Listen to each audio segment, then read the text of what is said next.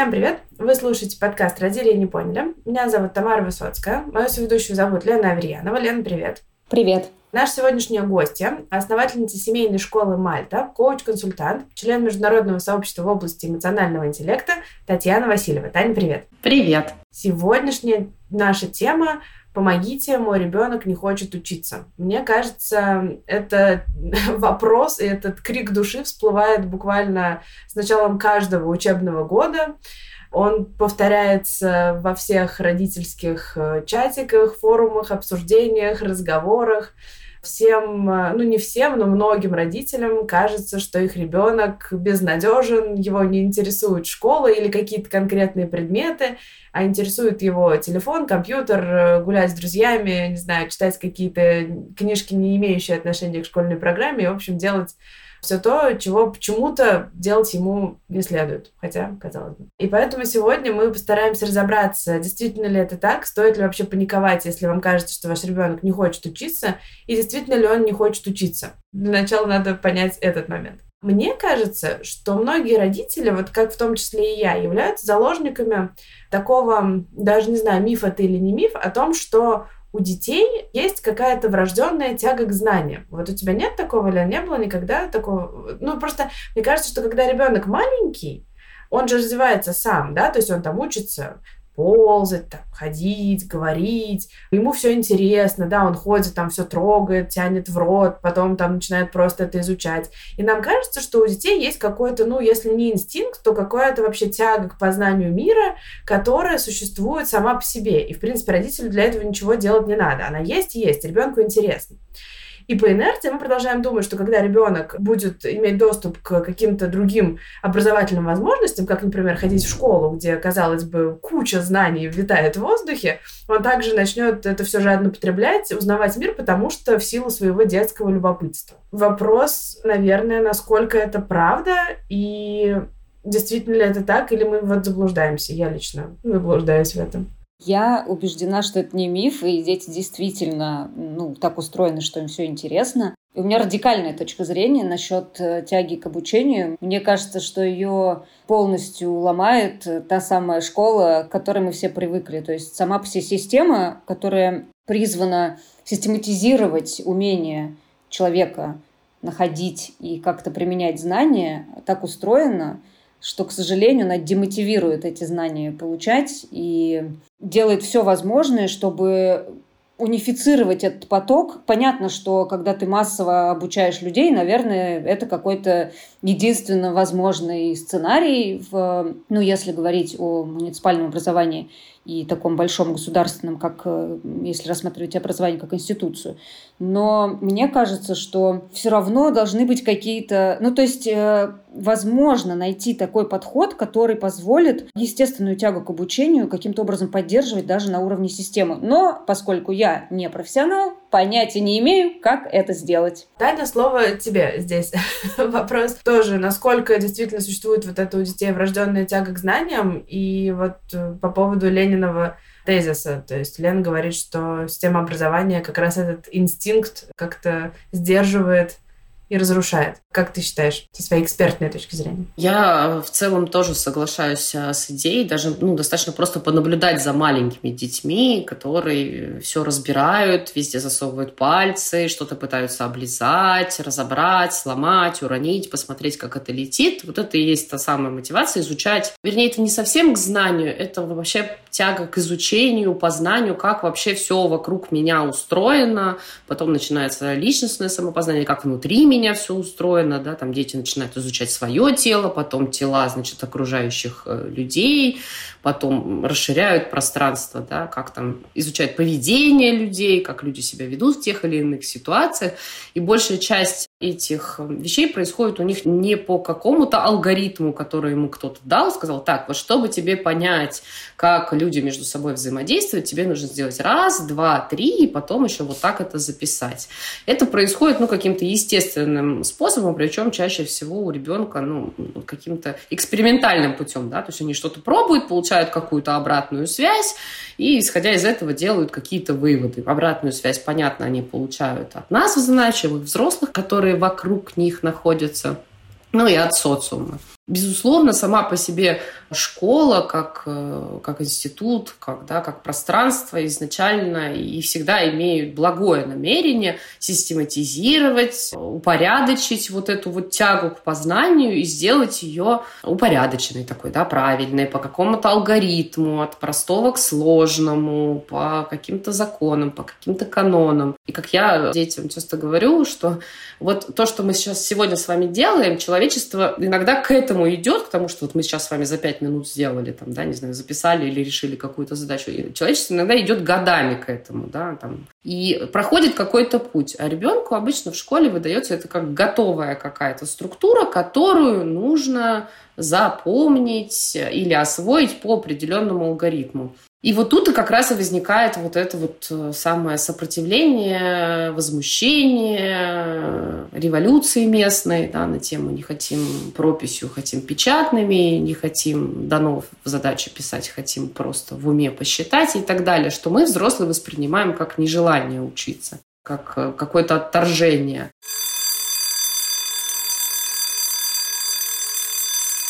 И это действительно достаточно сложная история, как это сбалансировать. Тоже очень трудно это сделать, по моим наблюдениям, в массовом формате, когда у тебя потоки идут и идут, и тебе нужно в короткое время сделать так, чтобы один и тот же алгоритм или одну и ту же операцию делал там 30, 40, 50, ну и там дальше сколько классов пошло детей. Действительно очень трудно делать как-то очень персонализированно когда ребенок вот до школы да, развивается, он делает это очень персонализированно. Что-то изучает, рядом с ним там есть какой-то взрослый, который ему что-то поясняет, дает какую-то обратную связь, как-то его поддерживает. Где-то видит, что сейчас не надо ничего объяснять, сейчас нужно просто там побыть рядом, а где-то создает какую-то провокацию, чтобы наоборот ребенок что-то увидел и заинтересовался этим и начал задавать какие-то вопросы. Но это возможно, когда есть очень такой индивидуальный контакт, когда есть индивидуальное наблюдение, когда мы воспринимаем не всех в каком-то усредненном количестве да, и качестве, а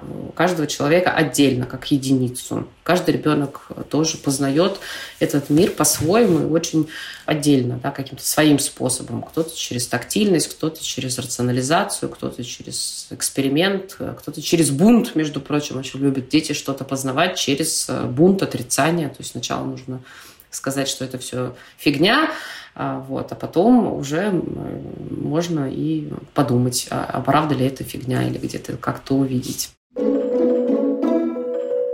Этот сезон мы записали в партнерстве с сервисом онлайн-образования Яндекс Практикум. Практикум помогает освоить новую IT-профессию и выйти на рынок труда. В сфере IT до сих пор существует много вредных мифов. Мы обратились к Серафиме Свердловой, менеджерке по трудоустройству Яндекс Практикума, чтобы она помогла нам разобрать самые распространенные мифы об IT. В этом выпуске мы разберем миф о том, что в IT невозможно найти работу без предыдущего опыта. Найти работу в IT без опыта возможно, хотя будут и определенные трудности. Важно подойти к этому процессу стратегически и компенсировать отсутствие опыта другими позитивными аспектами, о которых я сейчас отдельно скажу. Работа над собственным портфолио и личными PET-проектами даст вам возможность продемонстрировать свои навыки и способности в практических ситуациях. Создайте свой проект, который будет вам интересен, добавьте его в свое портфолио. Это может быть веб-приложение, телеграм-бот, мобильное приложение или другой технический проект. Навыки, полученные, например, на онлайн-курсах, вполне позволят это сделать самостоятельно. Обязательно приложите сертификаты, релевантные вакансии и необходимому опыту, на которые вы откликаетесь.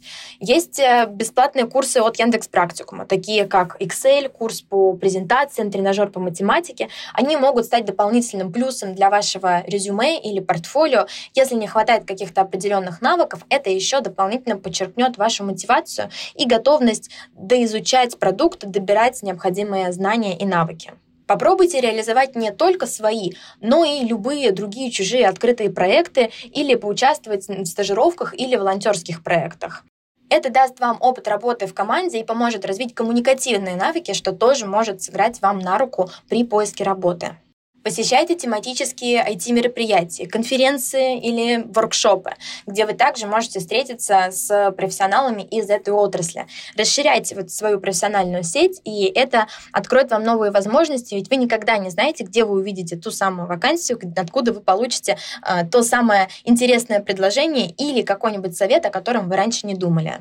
И обязательно уделите особое внимание подготовке к собеседованиям. Изучите типичные вопросы и посмотрите от записи открытых интервью. Посмотрите, как на те же вопросы отвечают такие же будущие управленцы проектами, такие же будущие разработчики или, или уже профессионалы в своей области. Посмотрите на себя глазами соискателя и будьте готовы продемонстрировать свое стремление к развитию и обучению. И не стоит забывать, что вообще процесс поиска работы может быть время затратным и требовать терпения и настойчивости. Однако, если вы планомерно, целенаправленно, систематически развиваетесь в выбранной сфере и идете к вашей цели, уделяете время, повышая квалификацию, то ваш потенциал не могут не заметить работодатели. Сейчас есть множество открытых ресурсов, включая бесплатные курсы. Мы уже говорили выше о фритреках, да, бесплатных первых главах э, курсов, которые вам помогут лучше понять специфику работы в профессии. Все это увеличит ваши шансы на успешное трудоустройство в IT-индустрии.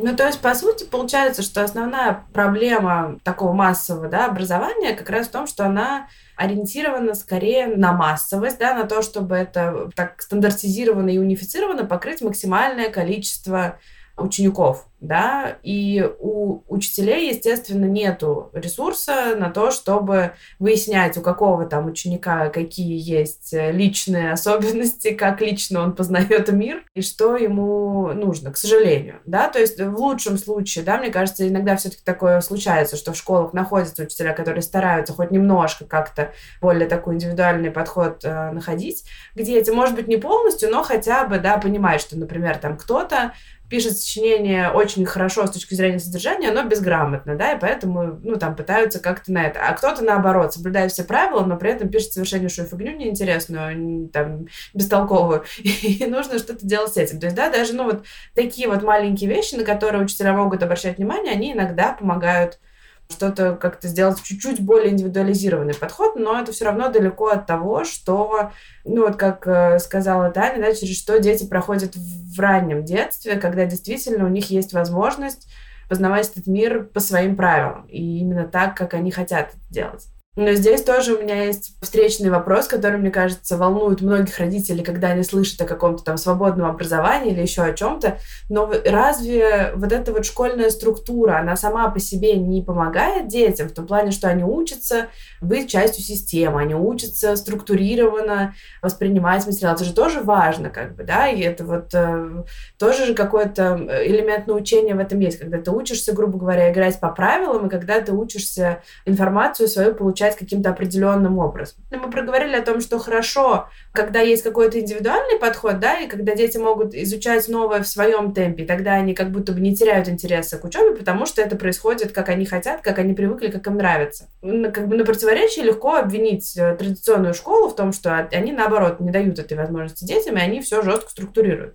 Но здесь у меня вот есть другой вопрос. Неужели как бы все так плохо, и есть же в школьной структурированности и систематизированности, наверное, какая-то все равно логика и какие-то плюсы. Безусловно. Я вообще ни, ни в коем случае не, не обвиняю там, или не отрицаю любую систему. И вообще систематизация знаний, умение действовать в группе, умение действовать в рамках каких-то правил или тех же самых алгоритмов, это тоже очень важное социальное умение, которое точно так же должно как-то формироваться у ребенка, да, или вообще у, у личности. И вот здесь вот этот баланс найти, да, между тем, как мы действуем только по алгоритму и только вот так вот, и вообще никак не вдаваясь в сути, в смыслы да, того, того, что мы изучаем и зачем мы изучаем. Полностью отдать на свободную да, какое-то плавание, где нет вообще никаких систем, границ, берегов, ответственного взрослого, который как-то вообще будет это курировать, сопровождать и в какую-то понятную структуру укладывать, да, понятным языком для этих детей. Что такое научение? Это зачастую приложенные определенные усилия для того, чтобы понять и дальше, если это навыковая какая-то история, да, сформировать навык. Там нужно приложить определенный труд для того, чтобы, не знаю, научиться умножать. Да, это невозможно сделать, только поняв, что такое, по сути, умножение. Дальше нужно энное количество времени трудиться для того, чтобы сформировать у себя какое-то умение. Для того, чтобы появилась мотивация трудиться, да, есть разные пути. Можно действовать там по логике избежания наказания, то есть если ты этого делать не будешь, то тебе будет плохо, ай-яй-яй. Хорошая такая идея, хорошо работает на коротких дистанциях и там, где нам не нужно развивать там осознанность и осмысленность. Меня пнули, я побежал. Не пнули, не побежал. Да? Если мы хотим помимо да, каких-то хардовых, да, то есть э, предметных э, навыков, ничего больше не развивать, вполне хорошая рабочая система, которая позволяет убыстрить удешевить процесс. Ну, так по-честному, если я таким коммерческим языком буду изучать, это также примерно, там, не знаю, как мишленовский ресторан, да, и э, Макдональдс. В Макдональдсе все быстро, одинаково, унифицировано, понятно, расчетная скорость и э, объем. В Мишленовском все будет дольше, дороже, и вот такая вот порция еще будет, вот, которую ты так съешь, скажешь, м-м, какая интересная штуковина. И это очень разные процессы, и очень важно осознанно подходить, где э, сейчас что в приоритете. Э, сделать э, быстро, унифицированно и без осознания, либо как-то долго, муторно, но с каким-то индивидуальным подходом. Потому что как только появилась мотивация к познанию появляется, как только я понимаю, зачем и как я буду это умение дальше применять, у меня появляется потребность и э, осмысленная какая-то причина потрудиться немножко, чтобы это получить, накачать какую-то мышцу, условно говоря. Если у меня не получилось э, изначально этой мотивации, то я, конечно, могу сделать это, но, опять же, под... это вот родителю надо сидеть рядом или педагогу нужно очень сильно как-то грозно на эту тему действовать. А еще шаг до этого для того, чтобы у меня вообще, в принципе, появилось да, понимание, а зачем это умение нужно. Мне нужно понять, а как человечество-то вдруг сидело-сидело и вдруг решило, что писать прописью это очень круто. Почему не печатными? До сих пор интересный вопрос. По-разному мы с детьми приходим к этой мысли. Но вот одна из причин, может быть, что когда ты уже научился писать прописью, это быстрее чем печатными, потому что там много отрывных таких линий, а прописью ты просто пишешь и все. Это быстрее. Но сейчас еще другой вопрос, кто сейчас вообще много пишет от руки за пределами школы. Это тоже вопрос, который задают э, дети прям напрямую. Они говорят, а зачем можно напечатать? И тут мы с ними начинаем изучать, как работает наш мозг. Это, ну, это интересная штука. Я хотела прокомментировать э, ремарку про Макдональдс и Мишленский ресторан, что на самом деле у человека разные потребности бывают. В один период времени, например, в 5 утра в субботу, скорее всего, в центре Петербурга он пойдет в Макдональдс, а вечером в июне, оказавшись на берегу Тихого океана в Португалии, там же Тихий океан? Нет, или какой там океан? Вот так школьная система нас всех и подвела. Атлантический. Атлантический. Ну, короче, на берегу океана в Португалии пойдет мишленский ресторан, потому что как бы есть да, такая потребность, и э, атмосфера и обстановка располагает. А еще я вам хотела рассказать историю, которая про линейность получения знаний. Моя сестра, она училась, вот закончила Академию медицинскую Ивановскую, в которой учился многоуважаемый Сергей Бутрый. Тут у нее произошел кейс вскоре после э, выпуска она мне пишет и говорит, она училась на педиатра. Говорит, у моей подруги, э, она недавно родила ребенка, и у нее произошел лактостаз. Что делать? Я говорю, надо прикладывать ребенка к груди тысячу миллионов раз. Вот пусть она так и делает. Тут она мне пишет гневное голосовое сообщение, гигантское, и говорит, что ты мне такое советуешь? Он же там напьется крови и гноя, и всякого такого. И вообще нас такому не учили. Нам говорили, что надо сцеживаться руками. Я говорю, Алиса, вам могли говорить все, что угодно. Практика жизни показывает, что вот это вот то, что написано в учебнике, далеко не всегда правильно, к сожалению, да, как бы. И то, что люди пытаются унифицировать даже касательно физиологических процессов, оказывается в реальной жизни не таким, как вас научили. Вот практика врача, она вот как раз в том, чтобы каждый раз натыкаться на то, что все бывает не так, как в учебнике. И даже человек, который болеет вроде бы как какой-то болезнью, как в учебнике написано, проявляться она может совершенно иначе. В общем, я поняла, что люди, которые очень любят доверять системе настолько, что не проверяют ее прочность на практике, это, конечно, страшное дело вообще-то. Мне кажется, это уже следующий шаг, да, то есть сначала ты получаешь знания, а потом ты еще учишься критически смотреть на все полученные знания и навыки и пытаешься как-то понять, насколько вообще они действительно работают. Это и этому тоже надо учиться, вообще мыслить критически и не тупо, слепо там повторять какие-то схемы, а пытаться анализировать. Это вообще вот такой отдельный пласт, который, мне кажется, у многих подъезжает уже... Ну, попозже, да. Хорошо, если в э, институтские времена или там во взрослом возрасте, а у кого-то не подъезжает э, до конца жизни. Вот, и, и я извиняюсь, я здесь клянусь, и это тоже, наверное, важный вопрос про то, чему важно научать детей и какие навыки развивать, потому что если мы перекажем перекашиваемся в одну сторону, там, да, и только по алгоритмам действуя, иначе вообще все не работает. И если мы уходим в другую сторону, экспериментируя и посмотри, как оно будет, да, то есть и та, и другая крайность, они, в общем-то, достаточно рискованные и с точки зрения последствий, и с точки зрения процесса вообще внутри. Поэтому находить какой-то здравый баланс, закладывать какие-то фундаментальные вещи, на них критически смотреть, потом учиться тоже, это вот вообще такая задача это непростая и, надо сказать, не быстрая. Вот это все тоже важно зашивать в процессы.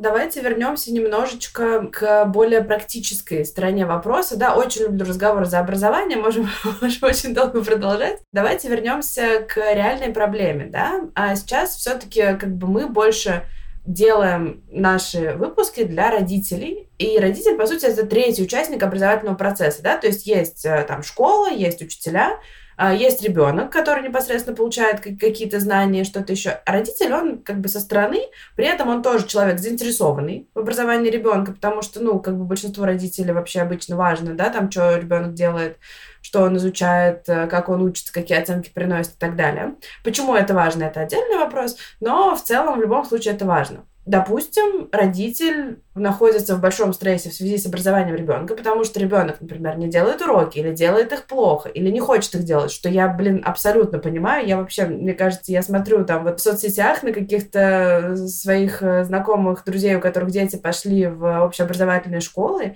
и то количество вообще времени и сил, которые они тратят на эту домашку, сводит меня с ума. Вот, мне кажется, я, как взрослый человек, не смогла бы вообще столько времени тратить. Сначала ты полдня в школе, потом ты еще, блин, весь вечер делаешь домашку пять дней в неделю. Ну, что вообще такое? Ну, просто не знаю. А то и шесть. Да, да, я, я в ужасе. И в двойном я в ужасе, потому что еще в большинстве случаев родители им помогают. То есть, и это еще и куча времени родителя, который свое личное время, которое он мог бы, там, не знаю, приготовить ужин или сделать что-то приятное, полезное для себя, родитель должен сидеть и там какие-нибудь крючочки, палочки следить, чтобы ребенок рисовал и отвечать на какие-то странные вопросы из учебника, не знаю, искать отличия или, или еще что-то, что там в первых-вторых классах они изучают. И еще отношения с ребенком ребенком портить заодно. Да, потому что это бесит. Ну, я вот, э, я из тех родителей, которые не любят с ребенком что-то изучать, потому что я начинаю срываться очень быстро, потому что, кажется, для меня это очевидные вещи, мне кажется, что ж ты, блин, не понимаешь. И это портит, естественно, это тоже вряд ли положительно сказывается на том, как ребенку нравится делать домашку вообще-то, если у него постоянно орут. Но такова реальность, да, она такая есть. Мы, к сожалению, сейчас не можем изменить ее глобально и не можем сказать, что, ну, вообще так делать не надо. Но что родителям-то делать в этой ситуации, если вот они оказались в таком мире, в котором действительно есть школа со своими ограничениями, давайте так, да, со своими особенностями. Есть ребенок, которому нужно образование в этой школе как-то получить, так или иначе. Есть домашка, которая никогда не кончается и которая требует кучу сил и внимания. А родителю хочется этот процесс э, как-то перевести на более позитивные рельсы для того, чтобы все-таки ребенок э, был заинтересован в том, чтобы ходить в школу, для того, чтобы ребенок, может быть, больше самостоятельности проявлял. Вот что нужно сделать? На что нужно обратить внимание? Не знаю, как нужно перестроить, возможно, свое восприятие школьного образования ребенка для того, чтобы этот процесс стал менее болезненным, менее нервным и менее трудозатратным для всех участников регаты. Тань, как, по твоему мнению, можно повлиять и сделать все вот это немножечко легче и приятнее? Есть ли вообще такие способы? Я так скажу, волшебных таблеток вообще здесь не существует. Если есть идея, что есть какой-то супер способ, который для всех родителей, всех семей, всех детей одинаково, однозначно сработает и все будет классно, Господи, то опять, я опять нет. таких способов не знаю. В каждом выпуске постоянно никто не дает нам универсальных формул. Что за жизнь? Вот я, в общем, тут оказалось да, не оригинально и не волшебница. Но поскольку я все-таки, мне уже вообще трудно мыслить да, в какой-то другой парадигме, поскольку я все-таки за очень личностный подход, то на каждый конкретный случай нужно смотреть э, очень индивидуально.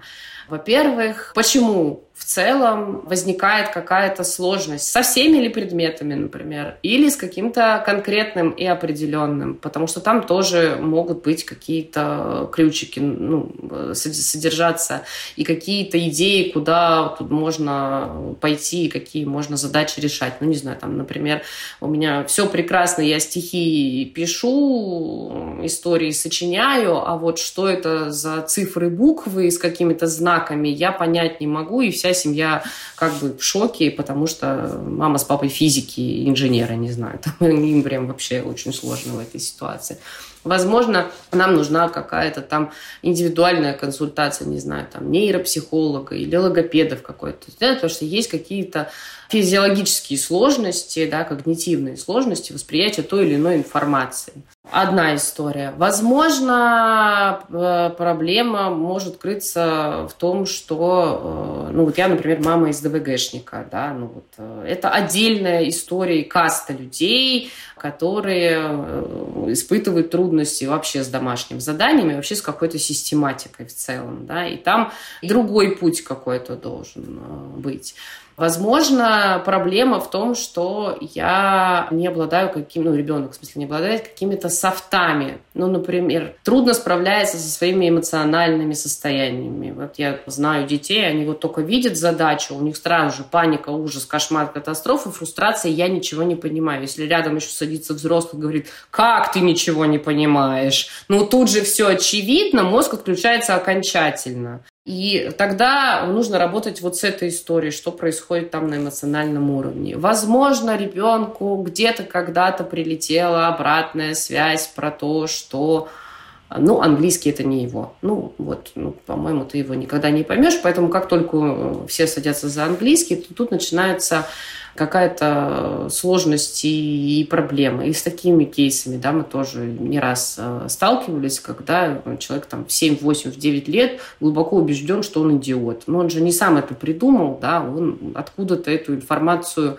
взял да, откуда-то извне. То есть надо работать туда, в причины куда-то копать, почему вообще в принципе возникают какие-то сложности. И оттуда уже искать решение, оттуда уже э, договариваться. Опять же, есть очень усидчивые дети, есть очень обязательные дети, есть девочки, которые любят красиво писать, все красиво раскрашивать, есть мальчики, которые... У меня сын словесник, например, он устно все, что хочет, с тобой судит. И историю обществознания, и еще что-нибудь. Как только надо что-то написать, а еще, не дай боже, оформить, какой, по какой-нибудь структуре, там начинается просто беда. И в зависимости от возраста, да, либо мы э, договариваемся о каких-то разумных границах этого записывания, слушай, ну вот и либо мы просто отпускаем вообще в целом эту задачу.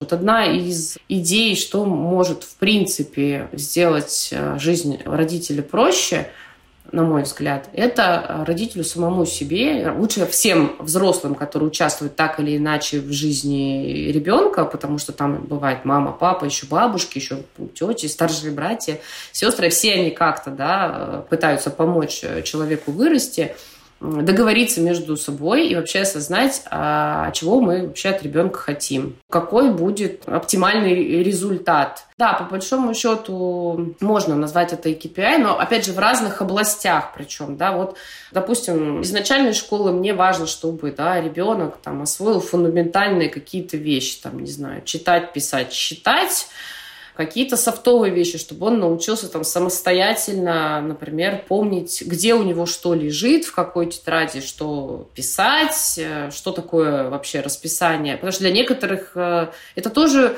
э, навык, который необходим для развития, кому-то он дается очень легко, а кому-то прям сложно, и это целая задача. И еще очень важно, не знаю, для того, снять какой-то, за, за время начальной школы, снять какую-то, там, не знаю, неуверенность по поводу вообще себя. То есть развить уверенность, чтобы человек чувствовал себя устойчиво. И когда мы формулируем эти задачи, некоторые дотошные нюансы, на которые мы иногда запариваемся, они в соотношении вот этой цены ценности уже вроде как и не кажутся такими важными. Ну, то есть, условно говоря, я там с одним э, мальчиком работаю, и если он уже написал от начала и до конца все, то для него это уже прям победа.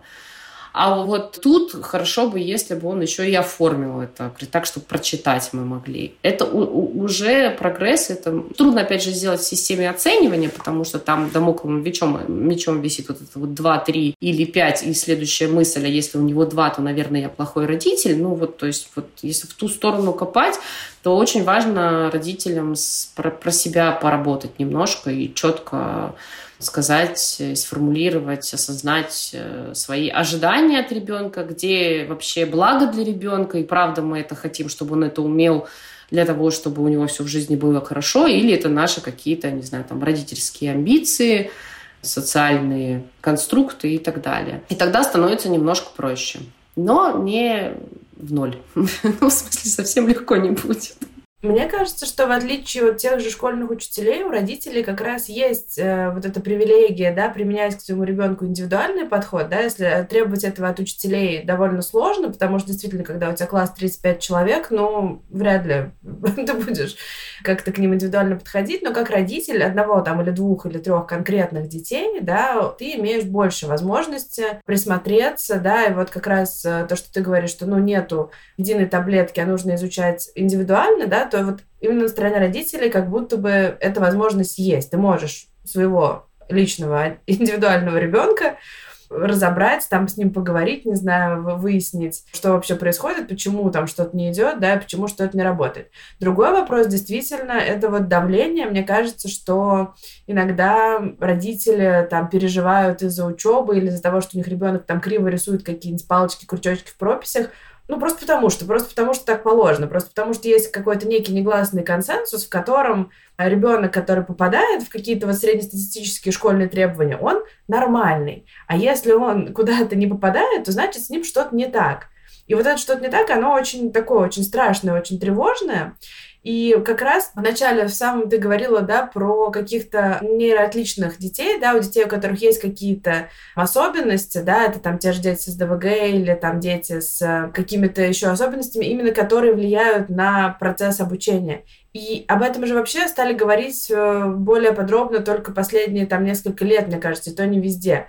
И там, не знаю, я очень часто натыкаюсь в последнее время в соцсетях, да, на людей, которые говорят, что на самом деле это там не я, хороший ребенок, но очень уж ленивый. А вообще-то, как бы у меня всю жизнь было с ДВГ, мне просто было сложно. То есть, что мне там было просто сложно сконцентрироваться на процессе. Или дети, которые там всю жизнь не успевали по русскому литературе, у них оказывается дислексия, например, и им просто было очень сложно вообще это понимать. Как бы а над ними бились, там говорили, ты что, тупой, и, и не можешь такие простые вещи понять.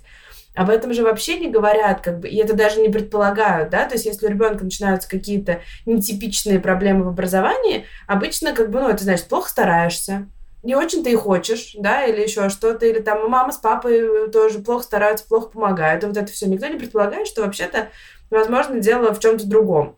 И, возможно, ну, как бы нужно, в принципе, разобраться действительно, что происходит с ребенком, почему он так себя, почему он так себя ведет, или почему он где-то не успевает и потом уже пытаться понять, что с этим делать. И еще один комментарий хотела сказать вот э, по поводу того, что ребенку однажды сказали, что он тупой, и он ведет себя как тупой. Я тоже не знаю, насколько это правильно неправильно, но я большой противник деления на гуманитариев и технарей. Я как человек, которого в старшие классы специально перевели в гуманитарный лицей, в гуманитарный класс, потому что я плохо справлялась с математикой, и меня вот растили вот в этой атмосфере того, что точные науки — это не твое. У тебя хорошо получается там с русским, с литературой, там с языками, еще с чем-то, вот ты гуманитарий. И в том возрасте мне было окей, потому что, ну, действительно, я как-то очень плохо понимала математику, но после того, как с меня сняли вот этот группу, сказали, что, ну, ты гуманитарий, я даже перестала пытаться, честно говоря. Хотя я помню, что у меня был довольно долгий период, когда я хорошо разбиралась в математике, даже в алгебре, которая началась, и мне даже нравилось. Но потом, когда мне сказали, что вообще ты гуманитарий, такая, ой, все, я гуманитарий, я ничего не понимаю и, и вообще не буду даже пытаться. Вот. И таким образом даже геометрия и физика, например, школьная в старших классах прошла абсолютно мимо меня, потому что я даже не пыталась прикладывать усилия к тому, чтобы в этом разобраться. Я списывала там контрольные со своей более умной соседки по парте, и все как бы и с тех пор я, ну там до сих пор иногда даже местами какие-то очевидные вещи меня могут фрустрировать, просто потому что в школе я это все про просидела и не обращала внимания. И мне кажется, что это не очень справедливо, потому что, да, окей, может быть, я хорошо где-то успевала и что-то знала, но вот так полностью отсекать э, половину вообще всех, всех наук и говорить, что да ты гуманитарий, и не давать даже шанса попробовать или... Ну, это опять-таки, да, то есть мне просто... Мне говорили-говорили, я вот поверила. Я как бы была не в том возрасте, чтобы сказать, нет, давайте-ка мы попробуем. Мне сказали, я стала меньше напрягаться, меньше вообще стараться что-то делать. И это окей. Я тоже как бы жила в парадигме гуманитария, и когда я поступила в университет, на гуманитарную специальность, я училась на журфаке, и выяснила там вдруг неожиданно для себя, что большинство гуманитарных наук завязаны на логике. А логика это естественная наука. И когда ты сталкиваешься с этим открытием, когда ты ну, изучаешь э, те науки, которые были в школе, в том числе язык, например, да, и оказывается, что он фактически соткан из математики, там как бы все работает по математическим моделям. И вот это было просто столкновение с реальностью такое болезненное, что просто это была жестянка. Узнать о том, что вообще все друг с другом связано, и нельзя взять и разделить научный мир на какие-то две равные половинки. Учитывая, что их явно не две, там их как бы вообще вообще-то больше. Да, еще я хотела рассказать про, когда ты, Тамара, начала говорить про то, что у детей могут быть какие-то особенности, и вообще-то хорошо бы это учитывать. Я вспомнила тоже из своей школьной жизни историю про то, как я попросила на физкультуре по-другому поставить козла, потому что надо было через него прыгать, а я левша, и мне неудобно, так как э, делают все остальные. И я говорю, можно, пожалуйста, я побегу с другой стороны зала, если не надо его переставлять, я просто с другой стороны это сделаю. И мне сказали, нет, нельзя. Я говорю, ну я левша. На что мне ответили, а мы здесь все правши. Класс. Кто не с нами, тот против нас. Это же еще те времена, когда левшей в принципе всех переделывали на правшей, потому что, не знаю почему, там было много всяких разных объяснений. Потому что так удобнее. Я тоже левша, у нас тут э, с Леной, да, коалиция. Леворукие, да, коалиция. И действительно, когда я училась в школе, всех переучивали. Я помню, что моя мама последовательно ходила ко всем учителям и говорила, не переучивайте моего ребенка, отвалите от моего ребенка, пусть она напишет так, как она пишет. И это тоже, как бы, я очень маме за это благодарна, потому что я знаю, что, ну, вот мое поколение действительно, ну, без дополнительного участия родителей переучивали вообще всех поголовно. Почему неудобно? Потому что, во-первых, тогда тебе, тогда тебе нужно проявлять к тебе какие-то зачатки индивидуального подхода. Тогда, например, тебе нужно сажать с левой стороны парты, чтобы ты локтем соседа не толкал. Это мелочь, но это как бы уже тоже такое накладывает ограничение. А еще ты, когда пишешь, ты можешь рукой затирать то, что ты пишешь. у меня была проблема, особенно... Все синие руки все время. Ну да, у тебя грязная рука. Главная моя проблема была на самом деле на ЕГЭ потому что мы сдавали, когда ЕГЭ, там глянцевые бланки, и обязательно нужно писать гелевой ручкой. И если в школе ты пишешь шариковой ручкой, она, в принципе, быстро впитывается, то вот гелевая ручка на глянцевых бланках, она размазывается. И я помню, что мне требовалось, ну, какое-то там а, аккуратно очень писать, чтобы не затирать это рукой и ждать, пока все там подсохнет для того, чтобы писать дальше. Вот единственное неудобство. Но опять-таки это было мое неудобство. Почему это так должно волновать школу и, и почему так обязательно всех переучивать, это да, это совершенно непонятный вопрос. Вспоминается кейс про клеточки недавний. Про оформление? Да-да-да. Кстати говоря, про клеточки, про руки, про удобство, вот здесь тоже, здесь, вот здесь вот очень важно, важен какой-то баланс, потому что к нам иногда, когда приходят ребята из какой-то, ну, очень жестко зарегламентированной системы, которая как раз там две клеточки не отступила, и обязательно это вот все как-то очень катастрофично для всей, ну, то есть этому столько внимания красной ручкой уделяется, что просто невозможно больше увидеть в этой работе ничего, кроме вот этих вот порицаний по поводу того, сколько клеточек отступил. Можно предположить, да, что чтобы этот процесс такой расшкалирования называется, они начинают жестко отрицать вообще любые правила, начинают писать так, что это вообще невозможно прочитать. То есть просто вот открывают тетрадь в любом рандомном месте, они начинают писать вообще каким-то невообразимым почерком, потому что, вот опять-таки, за вот этим таким жестким требованием и очень большим вниманием именно к этим клеточкам потерялся смысл. А зачем мы вообще как-то структурируем на листе информацию? Ну вот зачем вообще дано в задаче мы оформляем? Не для того, потому что так учителю удобно, и не потому что есть, а потому что в этом есть на самом деле определенный смысл это действительно помогает увидеть, там, э, как это, вы, выкопать информацию из задачи в дано, например. А если мы не будем делать здесь какие-то там пробелы или отступы, кстати, неважно, сколько, две или три клеточки на самом деле, то у нас тут сольется информация, и нам самим же будет ее трудно найти или увидеть, или обратить на нее внимание. Но про эти смыслы же никто не говорит, просто идет дрессировка на эти клеточки. Оттуда берется, собственно, сопротивление, нежелание делать домашку, потому что я очень хотела решать интересную задачу про дровосека, а мне пришлось э, вот заниматься этими клеточками, и, и все. И там, конечно, теряется и смысл, и мотивация, и, и нервы родителей. На самом деле вопрос вот этого баланса, он и родительский, и вот как организатор э, некоторого сообщества, в котором есть большое количество детей, у них есть родители, а еще есть ведущие преподаватели, которым да, нужно заниматься с детьми. Сонастроить все вот эти процессы, чтобы найти вот этот баланс и не перегнуться в какую-нибудь э, сторону, это вообще, ну, это, в общем, очень сложная задача. Я даже не могу сказать, что стопроцентно все знают, как с ней справляться но если хотя бы ее держать в голове, то можно находить очень какие-то интересные штуковины, которые и правда зажигают какой-то огонь и блеск в глазах и детей, и родителей, и самих э, педагогов, когда сам процесс по себе познания и научения становится прикольным, интересным, где все вместе что-то делают. Мы тут собираемся сделать небольшую заметку, как уголовный кодекс помогает подростку учить однородные члены предложения. Потому что реально у нас преподаватель словесности, но у нас ребята в средней школе, там 5-6 класса, они такие очень увлекающиеся историей, социологией, политологией, ну вот эта сфера их интересов. И вот индивидуальный подход, он в чем? Потому чтобы ну, вот, увидеть, через что можно зайти практически на любую тему. Потому что опять там математику вытащить просто.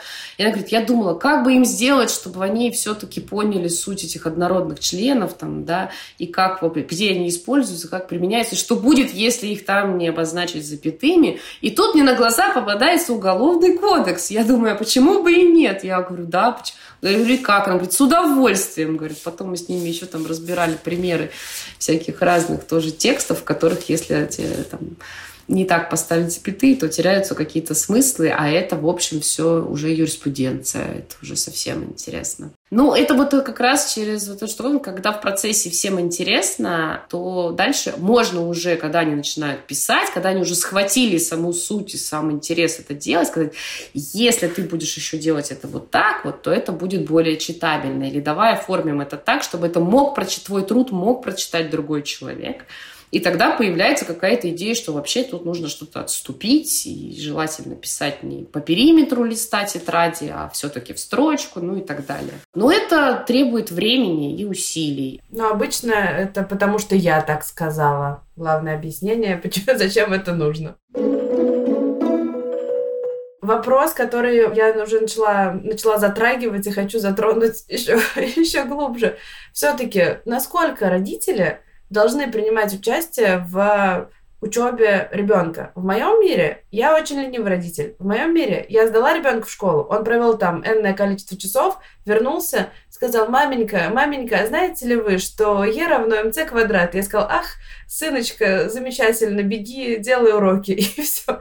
Я видела на днях, как девушка, ну такой подросток тоже, она шла и записывала маме кружок. Такая, уважаемая мама, сегодня мы на английском изучили то-то и то-то, и твои любимые какие-то там глаголы. Мне очень понравилось. Хочу тоже такие кружки получать. Да, то есть и это тот уровень вообще моего включения в эм, школьную программу, который я хотела бы. То есть я хочу знать об этом минимум всего. Ну, в смысле, я, конечно, мне интересно, что ребенок изучает, да, я, естественно, там его спрашиваю после школы, а что было, а что вы делали, но я не хочу убивать каждый вечер на домашку. Я не хочу прям пристально разбираться, в какую конкретно тему или какое конкретно задание он делает. Я готова знать в общих чертах. Типа, вот сейчас вот это вот как бы, ну, хорошо. Но я не хочу включаться в это. И мне кажется, что, ну, положа руку на сердце, вряд ли существуют родители, которые искренне хотят каждый вечер делать домашку и разбираться, на какой странице учебника там какое задание. Мне кажется, что здесь, возможно, тоже возникает какой-то конфликт, потому что родителям хочется, чтобы они отдали ребенка в систему, и система из него сделала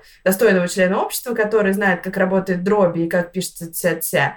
А по факту они получили то, что получили. Они получили еще вторую работу сверху ко всем своим родительским заботам, и их это бесит. Если вторую. ну да. и их это бесит уже априори, потому что это, ну извините, полноценная дополнительная нагрузка. И так тоже быть не должно. А какая норма это вообще, как бы родители должны ли они включаться в учебный процесс? И в какой степени? Вот как в целом, как бы в идеальном мире, как это должно работать? Если мы сейчас помечтаем немножко. Помечтать-то мы, конечно, конечно, можем. Я не знаю, как должно быть на самом деле. Ну, как должно быть так, чтобы всем было, вот как раз, да, как э, ты говорил, чтобы всем было приятно. Вот, так и правильно, когда всем приятно. Вот серьезно. Потому что очень разные родители. Вот ты тоже говоришь, что вот далеко не каждый родитель хочет приходить домой там и еще там заниматься этой домашкой.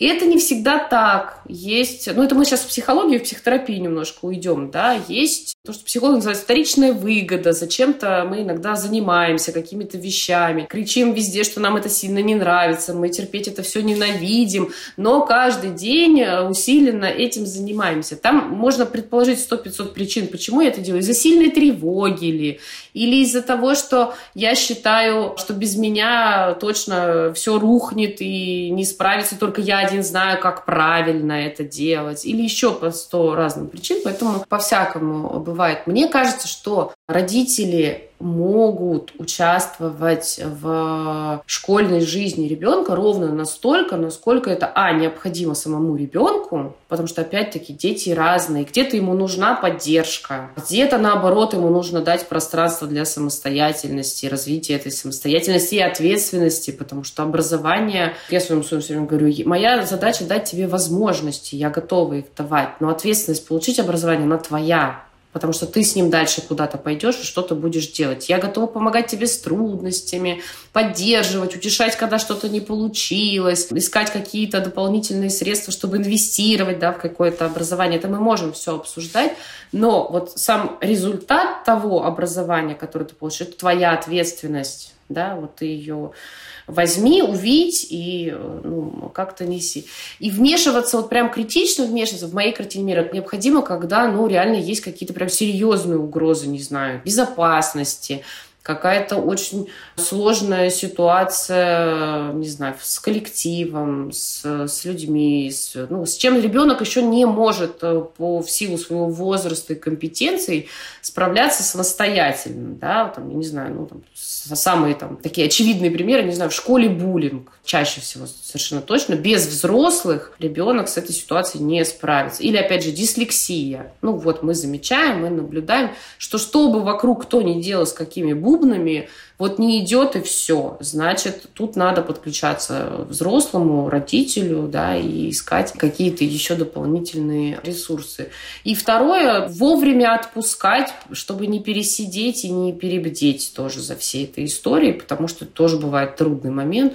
Вот я сейчас только отойду, и он вообще же учиться перестанет. Ну, перестанем. Кстати, это делают успешно очень где-то в возрасте вот как раз 5, 6, 7 класса, когда вот этот возраст начинается такой самостановления подросткового бунта, гормонов всяких, и авторитет взрослых, он, в принципе, несколько снижается, а своих смыслов внутренних и мотиваций их как бы еще не появилось, потому что ну, не было причины. Не рассказывали, куда идти и что делать. И вот они все там проседают по учебе класса до восьмого обычно. Я как раз сейчас читаю книжку Никиты Карпова «Чертовы подростки», и там вот про это очень хорошо написано, что это не ваш сошел с ума и ненавидит вас, и учителей, и учебу, и всю эту школу чертову, а это просто такой период, и все через него проходят, все снижают э, свои, как бы снижаются у них желания что-либо узнавать вообще, хотят они искать себя, слушать готическую музыку, лежа на кровати, полная огрызков яблок и крошек. Хорошо, если готическую. Ну, на самом деле, здесь сильно зависит от того, как проходил период начальной школы. Вот прям сильно. Потому что подростковый возраст и бунт, он все равно будет. Это просто... Это этап э, становления личности. Он все равно должен пройти. На первый план выходят социальные взаимосвязи, причем с ровесниками, а не с, с какими-то взрослыми. Мне тут нужно себя, да, как-то поставить, определиться, научиться коммуницировать и так далее. Но в зависимости от того, сколько было подавлено и задушено в начальной школе, зависит от того, насколько сильно я захочу бунтовать против взрослых, именно против взрослых в этом возрасте. Потому что я видела разных подростков в этом периоде. Некоторые начинают бунтовать во втором классе, если до этого были в какой-то жестко зарегламентированной системе. И там они вот это все делают, что обычно ожидается от лет 13. Да, я знаю. Вот так тоже бывает. У меня сейчас ребенку 6 лет, и он ведет себя, как будто ему 13. Он орет, хлопает дверями, спорит со всем абсолютно. Я, честно говоря, ждала, что это немножко позже начнется. Демо-версия да, подросткового да. возраста подъехала. И такой, наверное, последний практически тоже вопрос. Мы его отчасти обсудили, да, просто еще раз, чтобы более четко артикулировать. Если действительно родителям кажется, что ну что-то идет не так, они не справляются, учителя не справляются, с ребенком, там, не знаю, не хочет учиться, отказывает, что-то не получается, куда, как можно обратиться, да, это кто такие первые специалисты первой линии? Это психологи, да, наверное? Первый, кто приходит в голову, да, это психолог. Причем для самого родителя. Туда нужно не ребенка отправлять, а нужно пойти самому, в моей картине мира, и сказать, мне страшно плохо, я ничего не понимаю, куда бежать, что делать. И там дальше вариации на тему начнутся. Либо, возможно, это я что-то гиперполизирую, потому что так тоже бывает. Мы родители, мы правда сильно волнуемся за своих детей, поэтому иногда начинаем рисовать монстров там, где их, может быть, и нет. И если это ну, грамотный психолог, то да, будет какой-то план действий, если действительно там нужно еще куда-то сходить за консультацией. Потом можно, да, действительно уже сходить к нейропсихологу, чтобы какие-то когнитивки посмотреть, насколько действительно там нужна какая-то помощь и поддержка, например, ребенку, к логопедам, просто к психологам, да, каким-то. Супер, спасибо. Нет, ну гиперновое это то, что родителям, тоже, кстати, не новое в нашем подкасте, но родителям нужно начинать с себя. И если что-то сильно не так, то не пытаться ребенка куда-то там отдать к врачу, который его вылечит, а как-то попытаться сначала действительно разобраться в себе, почему, почему это вас так пугает, почему это вас так волнует, и, может быть, понять, что нужно немножечко как-то отстать от ребенка, и с ним ничего страшного, возможно, скорее всего, не происходит. Потому что, ну, действительно, какие-то прям, мне кажется, такие отклонения или какие-то особенности, они встречаются не то чтобы так часто, а в большинстве случаев это просто обычные дети, которые ведут себя как дети. Забивая на домашку или там, не желая учиться или еще что-то, это, в принципе, все абсолютно нормальные вещи. И ожидать, что в норме ребенок будет ходить беспрекословно в школу, выполнять домашку и приносить пятерки, это, наоборот, какая-то нереалистичная история. Пугающе, я бы даже сказала. Я больше тревожусь, когда тихо и все устроено. Я ожидаю подвох. Подвоха какого-то. Да-да-да. Но при этом в онлайн-приемную НН регулярно пишут люди в ужасе, что моему ребенку полтора года, он меня вообще не слушается, что делать, помогите. И люди на полном серьезе пишут, что, боже мой, вот э, он все раскидывает, э, я говорю, нельзя, он делает, э, ужасно, все, поезд ушел, не воспитали, вообще распустили спасите, помогите. Поэтому я думаю, что если люди от полуторагодовалого ребенка ожидают послушания, то уж от 6, 7, 8-летнего ребенка они ожидают вообще каких-то фантастических кульбитов. Вообще, я вот смотрю, как родители иногда разговаривают с малышами, ну, потому что первый, второй, третий класс – это реально малыши. Они с ними разговаривают уже как с пенсионерами, знаете, вот ну, просто какие-то начинают им что-то залечивать, капать на мозги, вот эти вот все аргументы про станешь дворником, там вообще пропадешь, умрешь, с голода вообще, ой, ужас, кошмар. Мотивация. Да, мне кажется, что главный вывод, который нужно сделать из этого сегодняшнего выпуска, это о том, что образовательный процесс должен быть приятным и приносить удовольствие всем участникам процесса. Это очень сложно, мне кажется, в современных реалиях, ну, в целом, да. Но если хотя бы вы в своей семье сможете найти такую точку, в которой это хотя бы не будет вызывать у вас бурные негативные реакции, отвращение, ненависть, панику, слезы и так далее, а найдете какие-то точки, в которых вам будет прикольно, и при этом неважно, делаете вы уроки вместе с ребенком, не делаете вообще, что, что там происходит, просто вы найдете что-то, что будет для вас э, интересно, то мне кажется, что это вообще самое ценное, что может э, быть в образовательном процессе, если что-то из него, не все, мне кажется, все невозможно, но что-то из него будет приносить удовольствие. Да, главное, чтобы нас не, не распяли за то, что нужно получать удовольствие и вообще никак не, не трудиться, а как же пострадать? Ну, естественно, не пострадал, не, не получил вообще результата, да. Я вообще, я все время ребенку говорю, и это правда на самом деле, что я в какой-то момент поняла, что я очень люблю учиться. Мне очень нравятся знания как факт, что они существуют, что ими можно все время заряжаться, что все время, каждый день фактически можешь узна- узнать что-то новое. То есть у меня, например, когда я училась в школе, у меня была идея о том, что взрослый – это человек, который уже все, он все выучил, и больше его ничему невозможно научить. Знаете, как вот если щенка до двух месяцев якобы ты не научишь сидеть, то ты не научишь его сидеть никогда. Что неправда.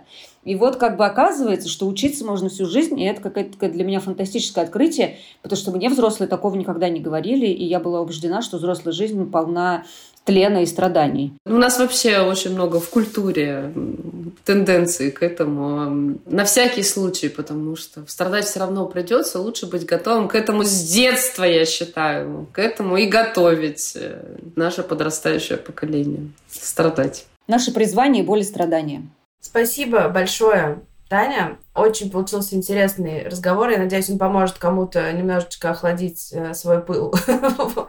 в... Образовательный. Да, свой образовательный пыл. И да, пожалуйста, берегите себя, берегите детей. И если вас что-то очень сильно волнует, начинайте с того, чтобы, как всегда, разобраться с самими с собой, а потом уже со всеми остальными. К вопросу об образовании в описании этого выпуска вы найдете полезные ссылки на полезные материалы, и также вы найдете ссылочку на бесплатный профориентационный тест от наших партнеров Яндекс Практикума. Если вы любите учиться, то там как раз э, можно и поучиться. Спасибо большое, что слушали нас сегодня. Услышимся в следующем выпуске. Пока-пока. Спасибо. Спасибо.